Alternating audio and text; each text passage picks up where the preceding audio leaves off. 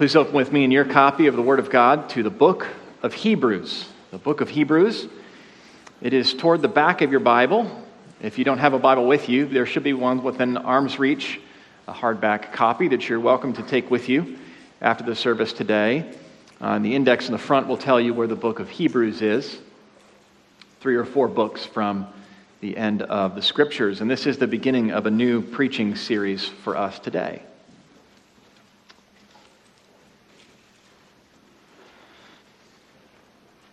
The world runs on our attention, on our eyeballs. The economy runs on eyeballs, uh, advertisements on your phone. Uh, the whole way that the apps that you use on your phone are designed are to keep you in, and many of them to draw your attention to this or to that, that you might click it and pay attention to this or to that. And if it's not designed to draw your attention out, it's designed to keep your attention in. The world runs on our attention. Even our distraction, we could say, which comes with some stakes for us personally. My kids are young and they're in school, and we exhort them concerning the stakes involved in losing your attention and getting distracted. Well, the stakes are so much higher for the church of the Lord Jesus Christ and for you spiritually not just in your educational or vocational journey. But the stakes are much higher for us spiritually and as a church that our attention would be fixed in the right place and that we would not become dangerously distracted.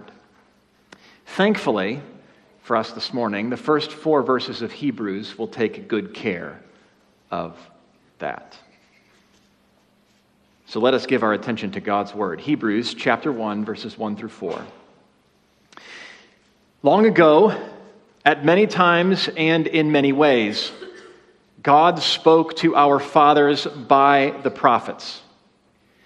But in these last days, he has spoken to us by his Son, whom he appointed the heir of all things, through whom also he created the world. He is the radiance of the glory of God and the exact imprint of his nature and he upholds the universe by the word of his power. And after making purification for sins, he sat down at the right hand of the majesty on high, having become as much superior to angels as the name that he has inherited is more excellent than theirs. So opens the book of Hebrews. The letter to the Hebrews, or even better, the sermon in letter form to the Hebrews, which we'll explain a little later. Well, there is a lot going on here in these four verses. We just came out of a series in Leviticus, chapter, several chapters at a time. Uh, no especially long readings as we work through the book of Hebrews. This first four verses you know, we break them up that way. We added verses to make it easier to navigate and refer to parts of the Bible. But this is actually just the first sentence of the book. And it's an arresting sentence, but it's a full sentence. There are no less than 10 ideas in here that could get their own class or session in a class on the doctrine of Christ. These ideas and these words in this sentence span from eternity past to eternity future, uh, from heaven down to earth, from the beginning of the Bible story to the end of the Bible story. Pretty much everything is right there in that first sentence. And so it's all we'll try to bite off this morning. And it's complicated how it's put together, the order of things here, why they're in the arrangement that they are. But it is not chaotic. Uh, this is a very orderly, even beautiful sentence. There's a lot to look at, but not like your bedroom floor, uh, teenagers. Um, uh, not like your teenager's bedroom floor parents. Uh, not like some of your bedroom floors. The junk drawer, everyone's got one of those. Not like your inbox. Things just came in when they came in. Now, this is more like a diamond. Now, a diamond is complex, and there's facets and cuts in every direction, but it is beautiful. And there is order to it and symmetry to it that explains its, its beauty. It's shimmery, it's crazy shimmery. And yet there is order to it. It's even artistic in the way that it is held up. And there may be many other diamonds in the band, the setting of the diamond that holds it together. Nevertheless, we understand that complexity and detail doesn't mean a lack of order. Often, when it's beautiful, there is order. Even if we don't understand how the order works, we know that it is orderly. And so, this passage is the same way. And you don't need to know how it works in order to appreciate it and for it to have its effect on you.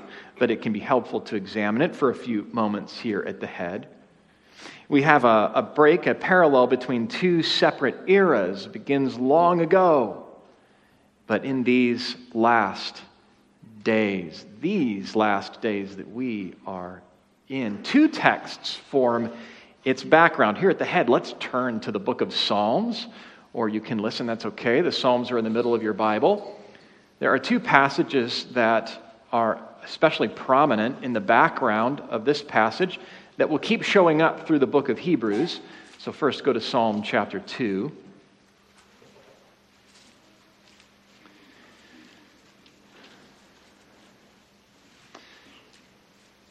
Psalm chapter 1 and 2 form an introduction to the entire book of Psalms, which is uh, like a prayer book, a book of poems for prayer and song to God that the people of Israel would sing, carefully composed in order to encourage and shape and direct their hope.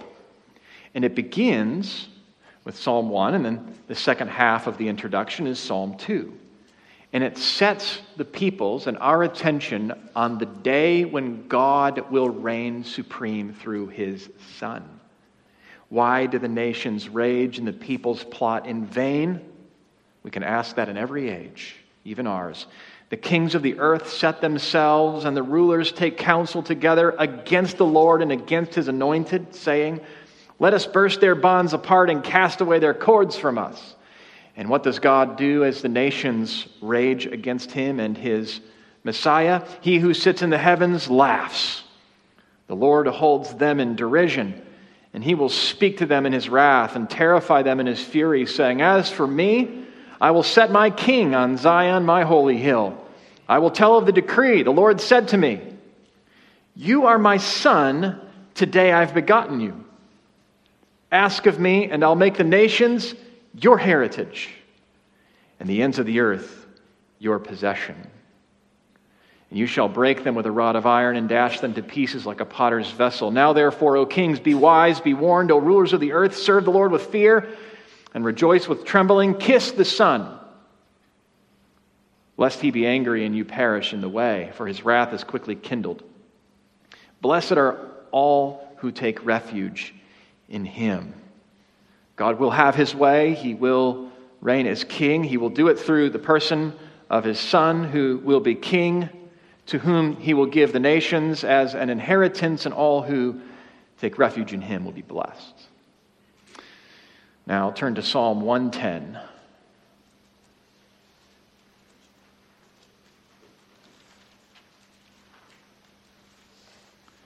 This, as well, will be a recurring uh, passage that, that the author of Hebrews will refer to in his book. It also stands behind the passage we read this morning. And David is writing.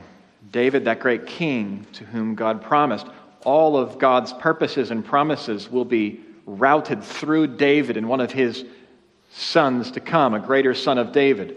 And David, meditating on God's promises to him and all of God's promises to that point, which will route through his son one day, writes this The Lord says to my Lord, Sit at my right hand until I make your enemies your footstool.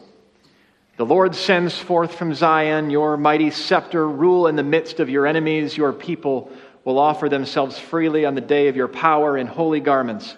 From the womb of the morning and the dew of your youth be, will be yours. The Lord has sworn and will not change his mind. You are a priest forever, after the order of Melchizedek. The Lord is at your right hand, and he will shatter kings in the day of his wrath, and he will execute judgment among the nations, filling them with corpses, and he will shatter chiefs over the wide earth, and he will drink from the brook by the way. Therefore, he will lift up his head. A passage that may leave us scratching our heads at all kinds of levels included who is he talking to and who is David's Lord and to whom the Lord says, Sit at my right hand. Is that David's greater son to come? Well, the prophets have been meditating on this passage for generations so that when we get to the book of Hebrews, it's all the more plain what God has in store. David was meditating on God's promises to his forefathers, and the author of Hebrews has been meditating on the whole of the Old Testament scriptures, including this passage, and will draw on it as he preaches to us in this letter. You can turn back now to Hebrews chapter 1. Two contrasts and two texts to form the background of this passage, and two movements in this psalm as well. From verses 2 through 4, there are two movements. A movement from a contrast between the Son and the prophets to a declaration that he's the heir of all things and then he is the creator of all things and then the radiance of the glory of god. And then and then a second movement now as if backwards through the list with a little more texture he is the exact imprint of his nature and he upholds the universe by the word of his power and after making purification for sins, he sat down at the majesty on high. And then concludes with a contrast between the Son and not prophets in this case, but, but angels, for he has a more excellent name than them. And so you can see the beauty of the diamond here. It even has, even has a point and plenty of shimmering facets. Well, for our purposes this morning, and unto the same effect, we pray, I pray that this passage had as a shotgun blast at the beginning of the race through this, this book to command our attention. We will consider four astounding truths about the Son of God. Attention arresting truths laying down at the head of this letter, which is really more like a sermon. He will address his readers by name and with some closing greetings. So it's not exactly sermon notes, but it is more than merely a theological essay. This is written to Christians, to churches, to a church, in order that they may hold fast to Christ it begins the way it does without greetings because it is in many ways more like a sermon.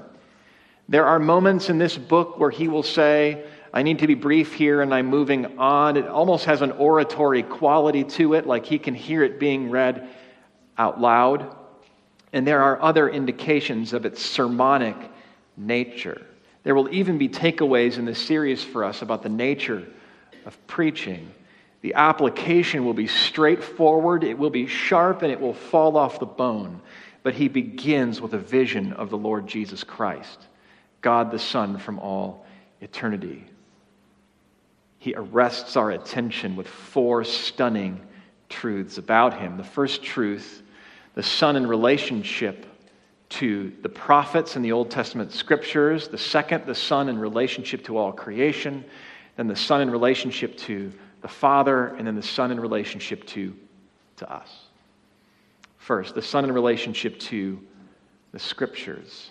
He is God's full and final word. Long ago, at many times and in many ways, God spoke to our fathers by the prophets, but in these last days, he has spoken to us by his Son. God has spoken. Let us start there. He has spoken. He has spoken not once, but many times.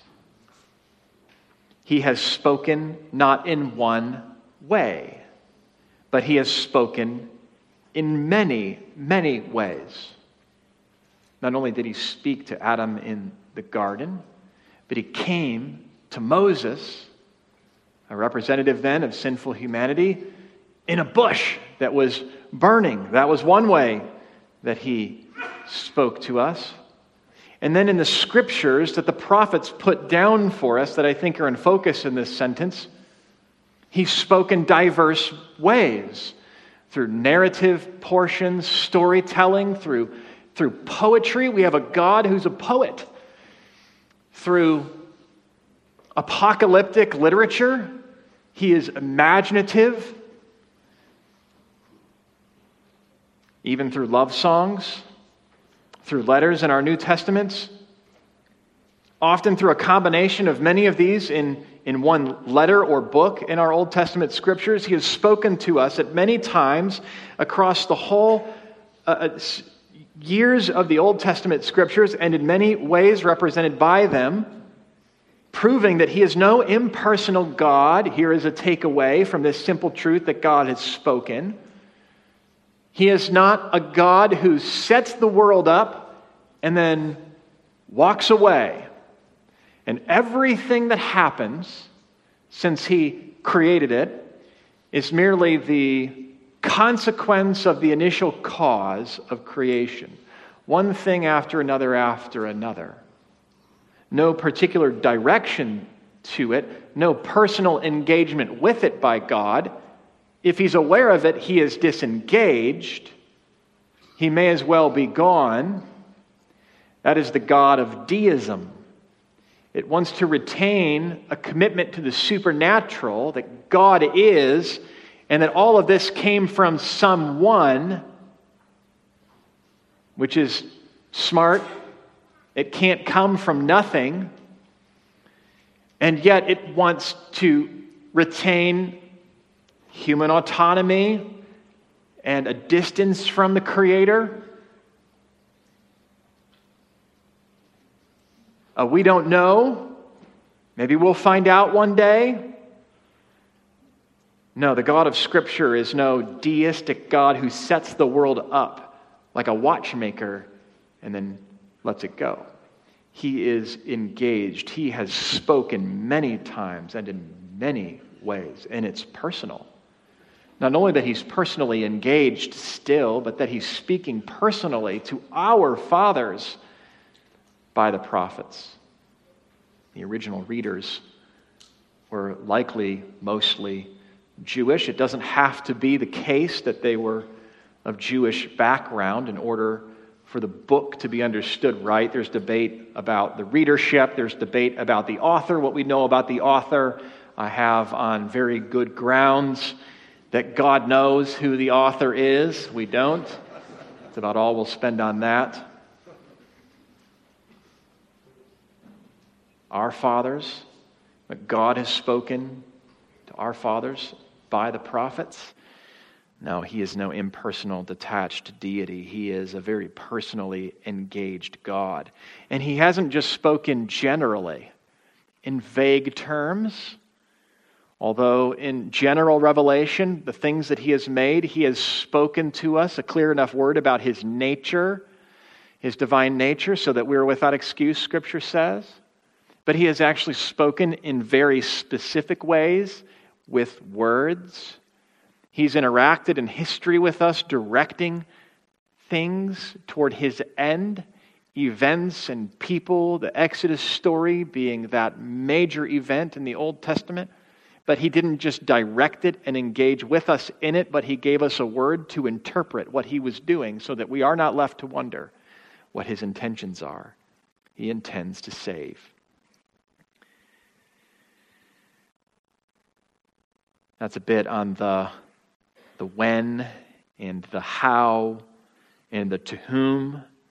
But why has he been engaging and speaking all of these many ways and to our fathers by the prophets at so many times.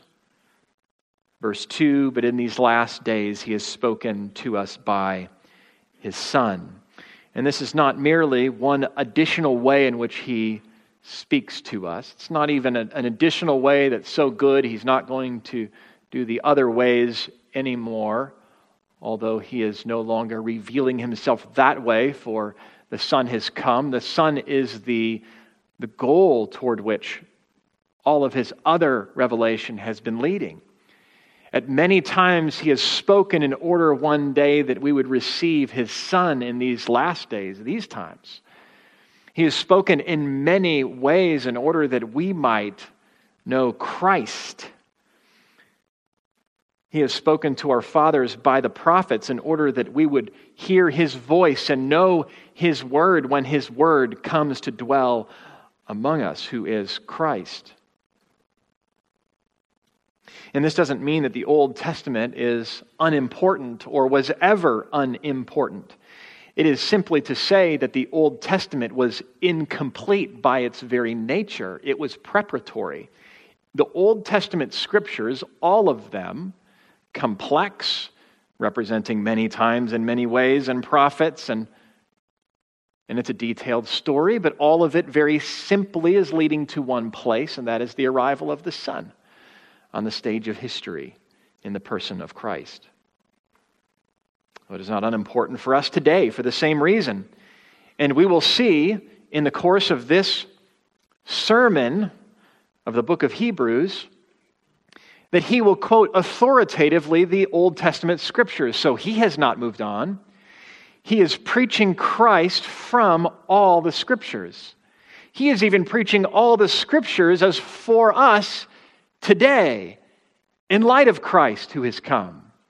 He'll even quote the scriptures and say, today, as if they speak to us now, and so they do by the Holy Spirit, as the Holy Spirit speaks by the whole of Scripture to us concerning the Son. Well, that is Christ in relationship to all the Scriptures. An astounding, attention getting truth. Certainly for those who would have known of those who walked the earth with Jesus, these readers had not. These readers had placed their faith in a man they had learned of through the preached word. And it was coming at a cost for them.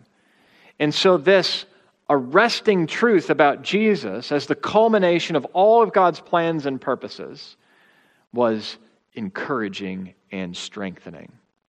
And it set them up to hear all that he had next to say. Well, now, the Son in relationship to all things. Son in relationship to all things.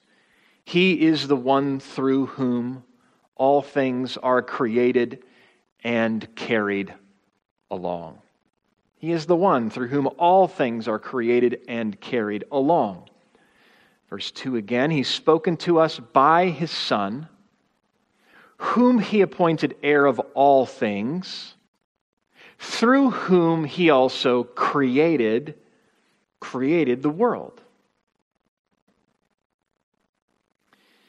This man, Christ, was born, he had a birth date, and yet he apparently was, before he was born, a man. Now, these readers aren't finding this out.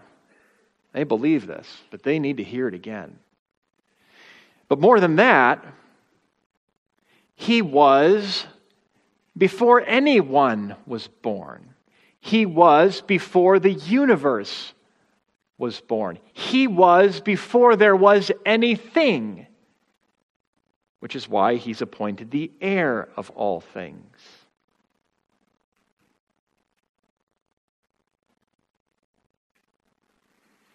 This, of course, isn't the only scripture that speaks to this. The Gospel of John. John actually begins his gospel by speaking of the Word who was in the beginning and who was God, and the Word who was with God, and that all things were made through him, and that without him was not anything made that was made. Good Christmas verses, good verses for any Sunday morning. No one has ever seen God, the only God who's at the Father's side. He has made him known. Colossians 1:16 speaks of Christ not only as the image of the invisible God, but the one through whom all things have been created and for whom all things are created. This is a claim on repeat across the whole New Testament that the man Christ Jesus is more than just a man, that he was before he was born, and that he was before the earth was born, and he was before there was anything. And it's not precisely right to say he was the creator, that he is the one through whom all things were created. For it is God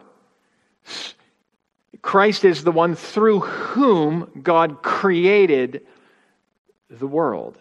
And we'll spend a little bit of time this morning getting the characters in these verses rightly related. But for now, it's enough to point out that Jesus wasn't new when Jesus was a newborn babe. But there's more to say on this exact point. Uh, verse 3, second half. He upholds the universe by the word of his power. So he made it all, and he holds it all together. So before he was born, he, he made it all, and he is now, and has been, and will hold all of it together. He's the creator of all things, and he's the sustainer of the universe by his powerful, by his powerful word. And this isn't so much like Atlas, who is holding the earth on his back, punished by Zeus, now to carry the earth. It's certainly no punishment or trial for him to do so. No, it's perfect to it's perfectly natural for him to do so. He sustains all things, he holds all things together carrying them along is a good image. He's carrying them and upholding them. But carrying also entails some movement and direction. For this upholds the universe indicates a little bit more than merely holding everything in place, but moving everything toward its intended goal, its end. He is carrying all things along according to the purpose for all things from eternity. This is Christ who is doing this, all of it. Now, this raises natural questions.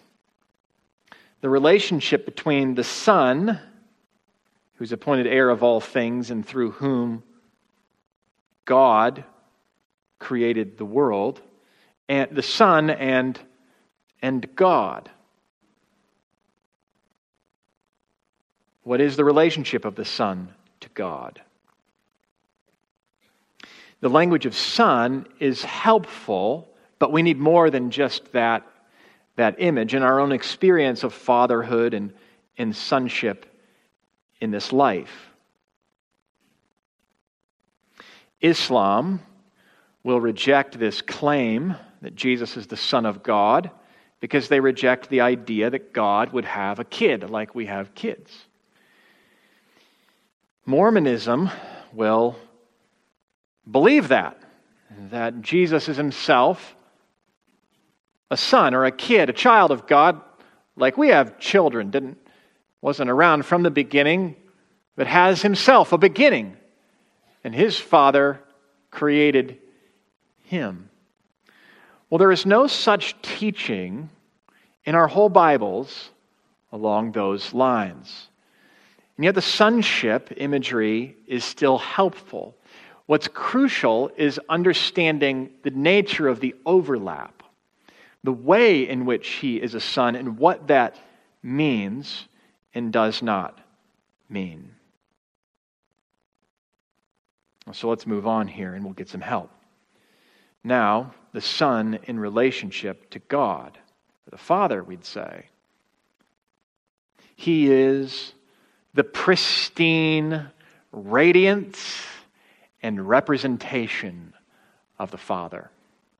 The pristine radiance and representation of the Father. Verse 3 He is the radiance of the glory of God and the exact imprint of His nature. Radiance. That is a great word. We're speaking about the sun in, in family terms. Let's think about the sun that's in the sky. S U N for a moment. The sun has rays. Rays that are the sun and that come from the sun, that manifest the presence of the sun, that give and extend the life of the sun in the sky, but yet are also at the same time distinct from the sun in the sky. And like any illustration, keep pressing it and will break down, which is why we use several and qualify them all. In speaking of the Trinity, as the church has called this for years, this is simply a way of trying to capture what we see on the page of the Bible. We see a person, a real person distinct from the Father, Father and Son, who's equal in glory and power and authority, and really distinct. So, not merely another name for the one simple being, like a person might go by several names, including a nickname or a title. That is not quite right. Even in this book of Hebrews, we will see Father speaking to and of Son. These are separate persons. And yet, the Son is the radiance of the glory of God. Well, there is no speaking of the glory of God as anything but God Himself shining forth. The Son is the shining forth of God. And so he is God. And yet, as we come to the New Testament, we read of the Father distinct from the Son and of the Holy Spirit who illumines the Son, reveals him to us through the Word of God. The Holy Spirit speaking as God. What do you call this? We call it the Trinity. But God is not merely a doctrinal name that we've come up as a helpful way of capturing his nature. He is God himself from all eternity. The Father who planned to create and did so through the agency of the Son, who is the shining forth of his glory. Not having a beginning and not being created, nevertheless, similar to the way a son follows from a father, extending and expressing and representing the father. And it's about there that the overlap ends. He is no created being. Loved of the Father. We could go on. He is the radiance of the glory of God a little bit of the shining face of Moses had to be covered so that it wouldn't kill the people of God who were still in their sins in the Old Testament story. And yet, here we have one who doesn't just have a little bit of his glory on his face from when God walked by. We have one who is the radiance of the glory of God. I suppose he was there. He's the exact imprint of his nature. Uh, the representation of God. Imprint. Think of the imprint of an image on a coin. But even that's not quite right, or it's not quite enough. Because this is more than an impression or an, an image over here of something over here. It's, it's the image he is of the exact image of the divine nature of God.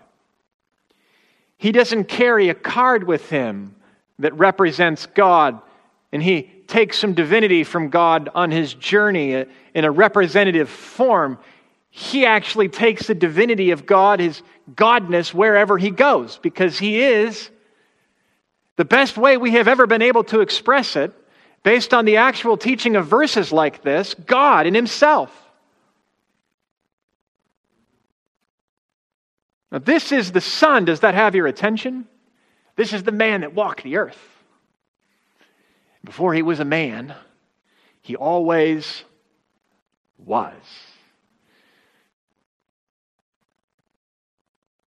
The pristine radiance, the exact representation of God.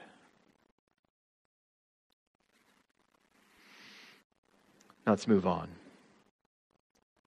Now, in relationship to us, he is our prophet, our priest, and he is our king.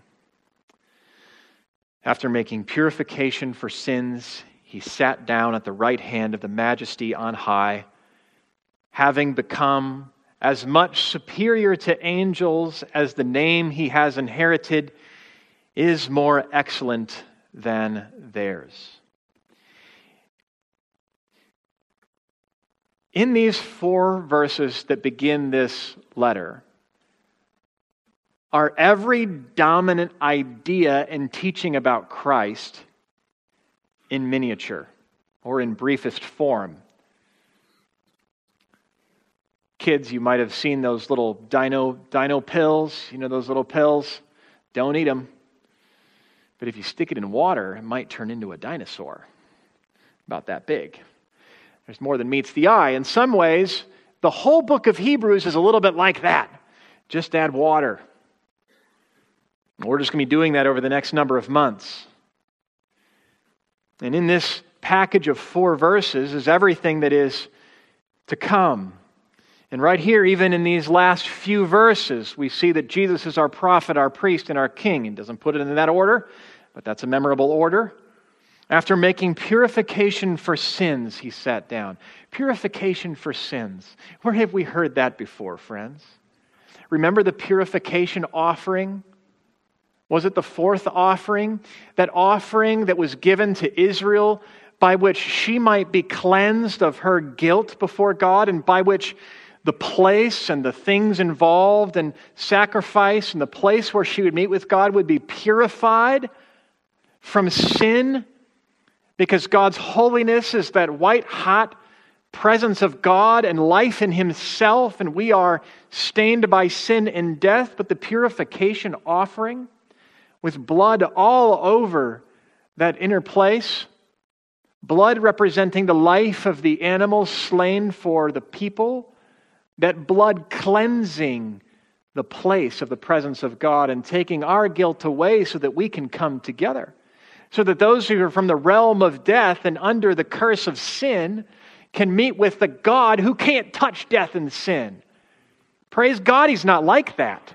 Praise God, He can't get close to those who are stained by death and sin, but praise God, He's a God that provides a way for those who are in the realm of death and stained by sin to meet with Him.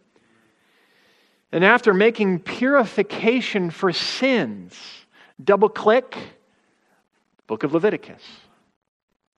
He is our great high priest.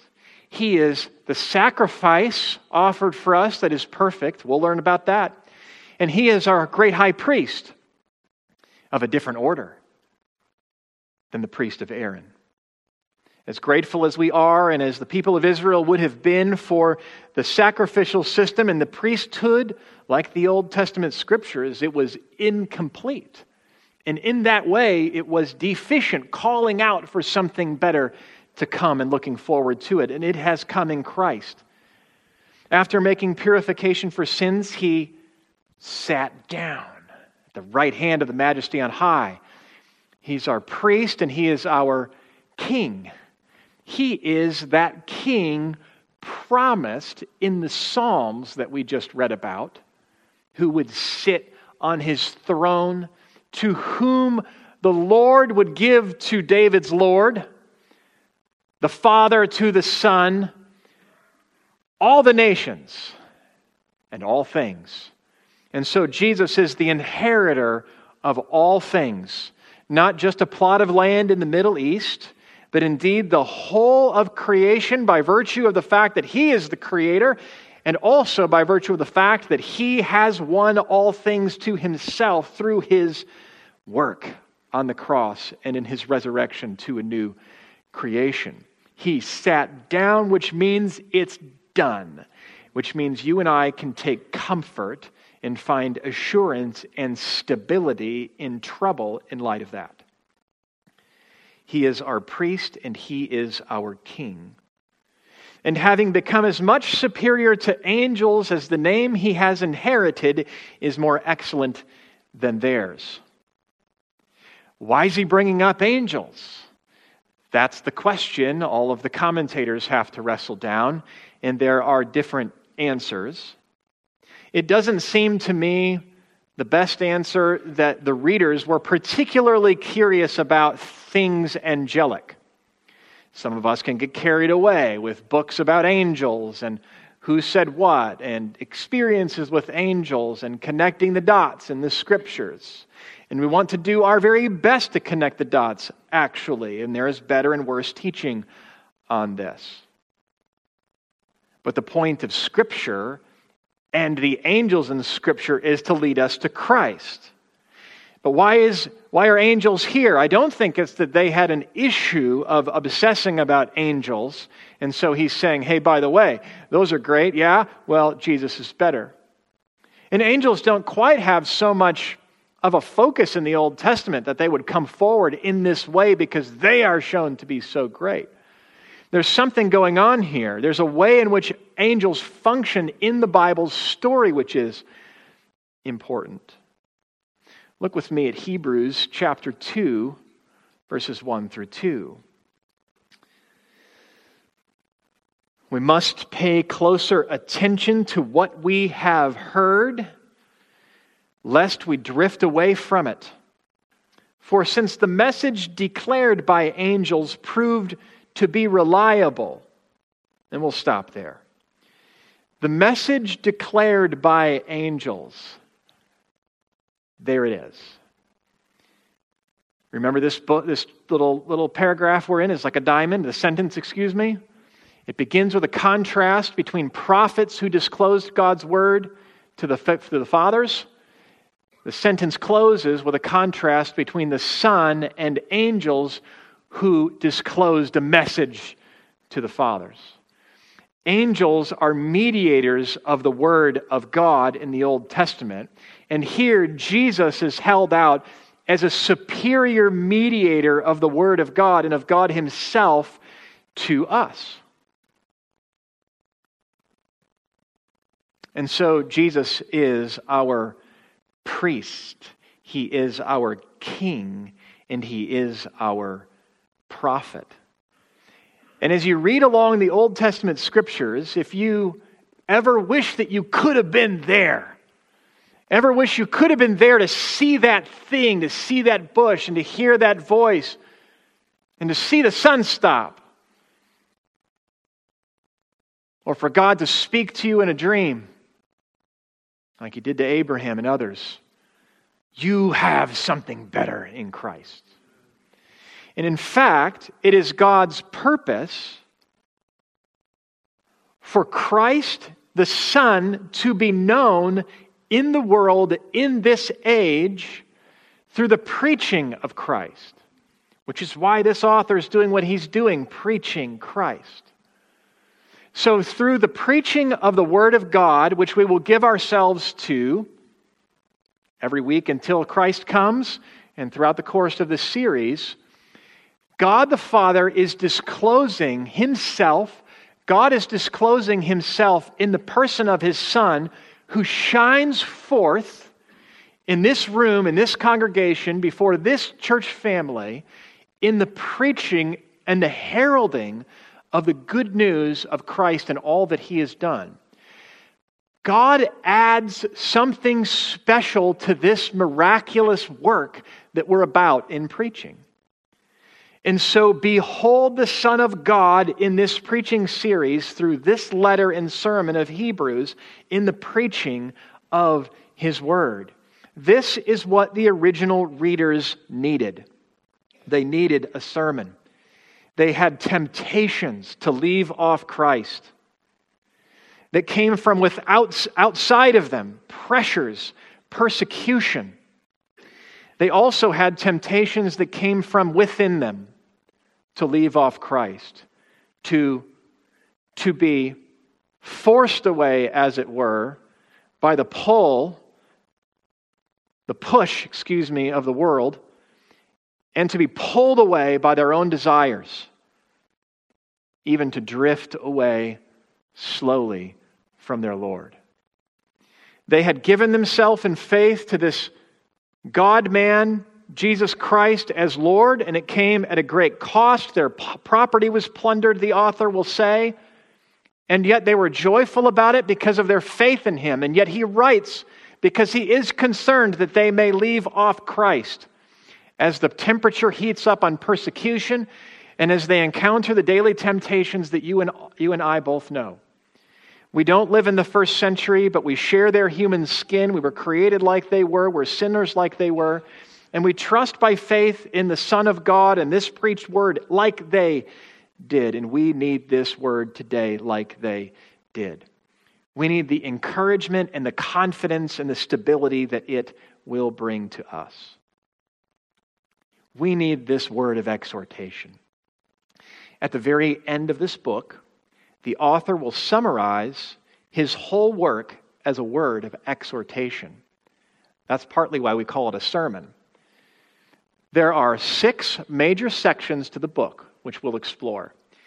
Each major section has a warning, a jolting warning, a very sermonic, preachy warning that if you fall from Christ, if you drift from Christ, there is no other way forward with you and God. He is the way. There is no other priest. There's no other way into the presence of God but through Christ. Do not fall away, is the exhortation. But even here, in this doctrinal section of the book, a single sentence, and in all of the exposition and explanation of the Old Testament, he is adding fuel and force to that exhortation so that you and I might not fall away. And along the way, he's going to give us different images and illustrations like a good preacher. And the best of them, to my ears, we'll use as the banner for our series that Jesus is for us an anchor for the soul. That imagery of an anchor calls to mind a journey, a long journey. And so is the Christian life. And so we are journeying on our way to meet the Lord. It calls to mind treachery and danger, not just a destination. And so we know danger from within and from without, like the readers did. But it also calls to mind security and stability at the very same time. For that anchor of a boat, of a ship, will descend deep into the places the ship cannot go in order to anchor the ship.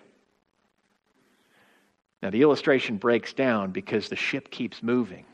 But that's also a contradiction within Hebrews, which is not really a contradiction. That we have at the same time arrived at our destination, for we are with Christ and he is with us. And he, the anchor for our souls, has been planted into the most holy place in heaven. And he takes us with him. We're there. Nevertheless, at the same time, we are still on our way. And so, friends, we hold fast. So let us hold fast our confession with the help of this book and the imagery of an anchor without wavering. Let's pray.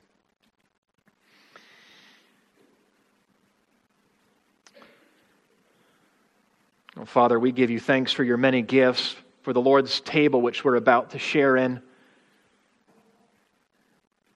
Well, we give you thanks for the gift of your word and the preaching of your word, without which the bread and the cup would be symbols without meaning. We need you to interpret them.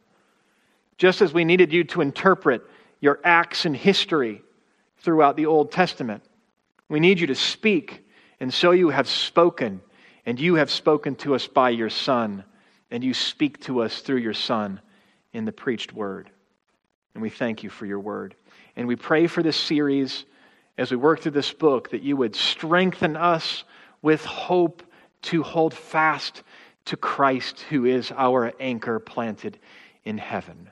An anchor perfectly fitted for our trials and our temptations and every human trouble we know. And Father, as we turn now to partake of the Lord's table, we do pray for help to remember what Christ has done and to look forward to his coming. It's in his name we pray. Amen.